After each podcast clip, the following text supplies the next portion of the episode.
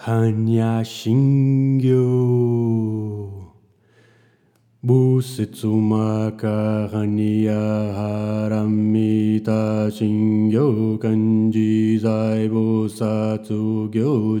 hanya Ji Shogen Gonkai Kudo Isai Kuyaku Sharishi Shiki Fui Kuku Fui Shiki Shiki Sokuze Kuku Sokuze Shiki Juso Gyo Shiki Yakubu Nyoze Shari Shize Shohoku Sofu Shofu Metsufu Kufu Jo Fuzo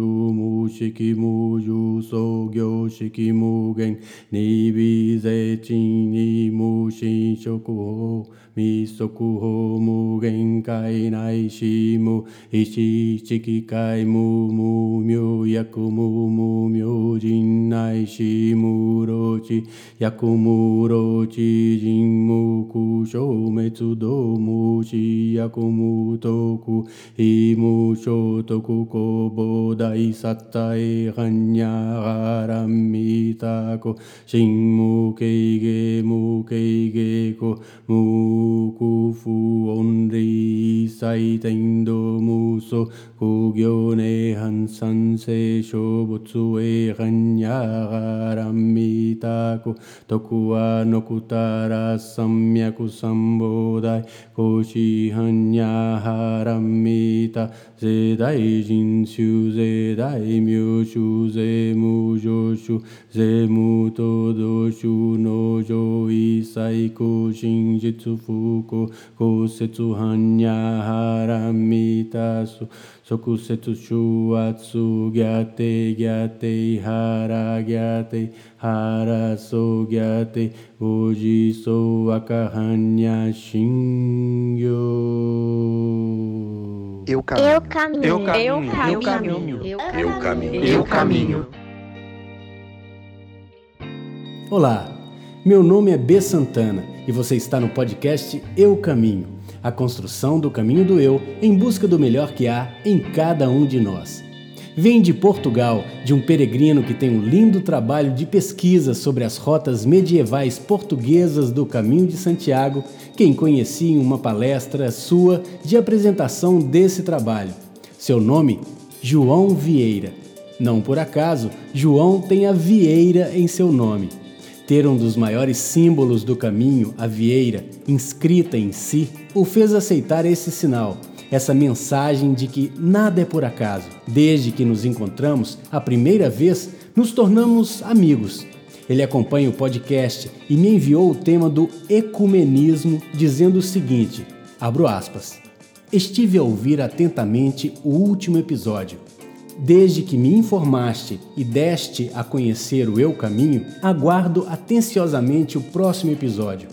E quando falaste num tema a ser debatido e até publicado, pensei no ecumenismo. O verdadeiro caminho está aberto a todos.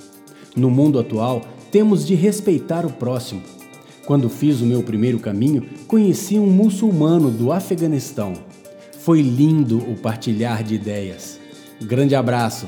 Fecho aspas. Querido João Vieira, agradeço a gentileza de suas palavras por caminhar junto e por estar disposto a sugerir um tema caro para si. Pois bem, preciso começar lembrando que sempre digo aqui e digo no livro Eu Caminho 2.500 quilômetros a pé em busca de mim mesmo que o ouvinte pode encontrar na Amazon. Porque o amigo disse: no mundo atual, temos de respeitar o próximo. É também desse próximo que falo quando digo no livro qualquer distância se faz com dois passos, o primeiro e o próximo. Não me refiro apenas ao próximo passo. Cabe lembrar que a construção do sujeito passa pelo reconhecimento da alteridade. Quer dizer o seguinte: o reconhecimento do que não é igual, do que é outro, do que é diferente, distinto. E aproveitando as vésperas das eleições no meu país de nascimento, é respeitar a capacidade do outro de pensar diferente. Quanto a ideologias, políticas, práticas, partidos, opiniões e candidatos. A estrada que o outro quer tomar, se pensarmos bem, pretende chegar no lugar de prosperidade para todos, mas por caminhos diversos. O fato de eu não concordar com a opinião do outro não faz de mim melhor ou pior que o outro. Não faz do outro pior ou melhor do que eu, mas diferente. Veja, não vou tomar o rumo da nossa prosa pelo lado partidário. A política que aqui tratamos é o lado da política relacionado às práticas filosóficas ligadas ao bem de todos e de cada um, ao crescimento individual que leva, indubitavelmente, ao crescimento de todos. Política em sentido mais amplo do que o sentido partidário e o sentido da governabilidade das nações. Voltemos então ao nosso caminho. Acreditamos firmemente que para entendermos o ecumenismo precisamos dar um passo atrás e buscarmos compreender o que significa saber ouvir e saber ver. Escuta ativa, olhar ativo. Quem aí já parou para observar que em um pequeno grupo de pessoas em um encontro, uma festa por exemplo, quantas e quantas pessoas fazem sempre a mesma coisa? Esperam o outro terminar de falar para contar um caso que se relacione a si mesmo com o assunto que está sendo mencionado. Como se estivéssemos o tempo todo precisando da validação do outro. E ao contarmos um caso nosso sobre o tema, estaremos participando e dizendo: Olha, eu também tenho valor, eu também entendo disso, eu também mereço o seu olhar. Mas olhar ativamente é olhar sem espera sem a espera do outro acabar para que eu diga o que vai me fazer participar. Olhar sem espera é olhar com interesse, buscando descobrir no outro o que ainda não foi revelado. E isso funciona com o olhar, com o ouvir. É se colocar à disposição da diferença com interesse, não buscando o ponto comum, a aceitação. É tentar ver a diferença, o outro, o distinto, como algo rico que vai acrescentar ao meu caminho. O Dalai Lama disse algo mais ou menos assim: Quando digo algo, já sei o que vou dizer. Quando escuto, posso aprender algo novo. Se pararmos para pensar, o ecumenismo, que tem bases na religião e pretende, teoricamente, unir as religiões que têm o cristianismo como fundamento, na prática significa a tentativa de aceitação de todas as religiões como possíveis, como caminhos paralelos que levam ao mesmo lugar o lugar do amor. Faço aqui uma pausa para indicar um livro não somente para o meu amigo João Vieira, mas para você que ouve o podcast Eu Caminho. O livro se chama O Caminho do Sábio, de Jean Biet. Biet se escreve B-I-E-S. Ele entrevistou 12 mestres espirituais de diferentes crenças e religiões, e cada um deles mostra o seu caminho em busca da verdade. Maravilhoso! Nesse ponto, posso regressar ao Brasil para lembrar que, salvo algumas mostras pontuais e infelizes de intolerância religiosa, o Brasil é prova de que o ecumenismo religioso pode dar certo com respeito e comunhão Aliás, podemos citar outro livro que trata da relação conflituosa entre cristãos, muçulmanos e judeus na Península Ibérica. Um livro fantástico, realmente, que se chama Os Cães do Senhor e que mostra justamente o contrário, o oposto. Como as relações de poder foram impostas sob a desculpa religiosa durante as conquistas e reconquistas do território na Península Ibérica. No entanto, há de se comentar que em Córdoba, por exemplo, sua mesquita catedral recebeu não somente estilos arquitetônicos variados em sua construção e posterior ampliação pelos povos conquistadores, mas há relatos que houve inclusive convivência pacífica por mais de 200 anos entre as três comunidades, que muitas vezes repartiam o mesmo solo sagrado para suas orações em dias e horários diferentes. Hoje, ela é visitada religiosamente pelas demais comunidades de fé e por ateus, admiradores dessa fusão sincrética de beleza mundial. O que dizer então de Nossa Senhora de Fátima, cultuada por muçulmanos? É verdade. A cidade portuguesa recebeu esse nome por causa da filha de Maomé durante a dominação muçulmana na Península Ibérica. Essa filha teria sido batizada na Igreja Católica, onde recebeu o nome de Oureana. As cidades de Fátima e Ourém recebem seus nomes, portanto, por causa da princesa muçulmana. Daí, há um enorme respeito entre as duas religiões no que se refere à santa, que é reconhecida e cultuada respeitosamente em cada uma das religiões.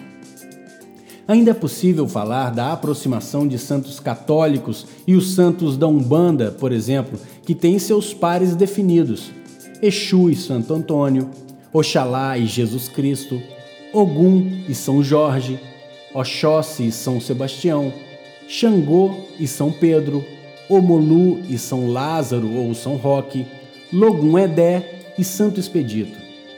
Tanto o candomblé quanto umbanda têm matrizes africanas e foram se desenvolvendo no Brasil a partir dos mitos e ritos trazidos pela oralidade que veio dos povos africanos levados ao Brasil. A Umbanda é mais sincrética e traz matrizes católicas e indígenas em sua constituição. Dessa forma, mais brasileira por excelência, acho que posso dizer assim. No episódio 40 do podcast A Cidade que Vamos Construir, converso com o muçulmano Yeu Ngana, amigo e irmão que reconheci no mestrado em tradução e que me deu muitas aulas e provas de que a sua religião é toda calcada no amor e na inclusão. Ao contrário da referência que católicos e judeus possam ter a partir de tristes atos terroristas de minorias fundamentalistas que seus pares refutam, certamente. A generalização é perigosa nesse campo e em muitos outros. Acho que não é exagerado dizer que o Brasil é mesmo um espelho das diferenças da comunhão de culturas e povos, crenças e religiões. Estima-se que 4 milhões de portugueses, italianos, espanhóis, japoneses e alemães imigraram para o Brasil, sendo que cerca de 700 mil somente portugueses e que cerca de 4,8 milhões de africanos foram transportados para serem vendidos como escravos ao longo da história. Se cada cabeça tem uma crença, imagine o que isso representa em termos de fusão de crenças e ideias, línguas, ritos, costumes, culturas. Ainda do que nos trouxe o querido João Vieira, preciso pontuar o que disse sobre ter sido lindo o partilhar de ideias e, e que o verdadeiro caminho está aberto a todos. Sim, caro João, o partilhar é o princípio da comunhão, ou seja, do estar aberto ao outro. Quando ouço a palavra partilhar, a primeira imagem que me vem é a passagem bíblica de Cristo multiplicando o pão e o peixe e a dele transformando a água em vinho. Acredito que o maior milagre tenha sido organizar a multidão que o seguia e sugerido que cada um compartilhasse com o outro a comida que tinha. A divisão, o compartilhamento, a partilha foi o grande milagre. Não preciso acreditar que os peixes se multiplicaram, que os pães se multiplicaram. Quando partimos um pão em dois, ele se multiplica. E onde come um, comem dois. Esse é o maior e o grande milagre. Fica mais mágico dizer que aumentou o número, mas fica mais lindo dizer que todos comeram em vez de poucos. Acredito que misturar uma bilha de água a uma bilha de vinho produz duas bilhas de vinho. Mais suave, claro, mas são duas. Como comentado na Bíblia, o melhor vinho guardaste para o final. Eu acredito que foi o vinho mais suave e nem por isso acredito ser o menos milagroso. Porque o milagre é a partilha, é justamente a comunhão. Sabe, querido João e queridos ouvintes, é nisso que eu acredito. Disse bem quando disse que o verdadeiro caminho está aberto a todos, ao igual e ao diferente. Respeito não é quando você concorda comigo. Respeito é quando discordando, coexistimos em comunhão. É o que eu desejo para cada um que empreende o verdadeiro caminho de descoberta do eu, o eu caminho para que o caminho seja mais ético, verdadeiro, inclusivo. Eu falei do sobrenome do João, mas não falei que o significado de João se remete a Deus e à graça. Ou seja, João é quem tem as graças de Deus dentro de si. Dessa forma, convido cada um a conhecer suas graças, trabalhá-las no caminho do eu do melhor que há em cada um de nós, para que possamos compartilhá-las por onde formos, com os diferentes que encontrarmos. Eu caminho. Eu caminho. Eu caminho. Eu caminho. Eu caminho. Eu caminho. Eu andarei vestido e armado com as armas de São Jorge, para que meus inimigos, tendo pés, não me alcancem, tendo mãos, não me peguem, tendo olhos, não me vejam e nem em pensamentos eles possam me fazer mal. Armas de fogo o meu corpo não alcançarão, facas e lanças se quebrem sem o meu corpo tocar. Cordas e correntes se arrebentem sem o meu corpo amarrar. Jesus Cristo, me proteja e me defenda com o poder de Sua santa e divina graça.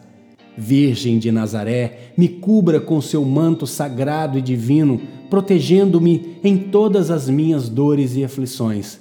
E Deus, com sua divina misericórdia e grande poder, seja meu defensor contra as maldades e perseguições dos meus inimigos. Glorioso São Jorge, em nome de Deus, estenda-me o seu escudo e as suas poderosas armas, defendendo-me com a sua força e com sua grandeza e que debaixo das patas de seu fiel ginete meus inimigos fiquem humildes e submissos a vós. Assim seja com o poder de Deus, de Jesus e da falange do Divino Espírito Santo. São Jorge, rogai por nós. Até o próximo episódio. Eu caminho. Eu caminho. Eu caminho. Eu caminho. Eu caminho. Eu caminho. Eu caminho.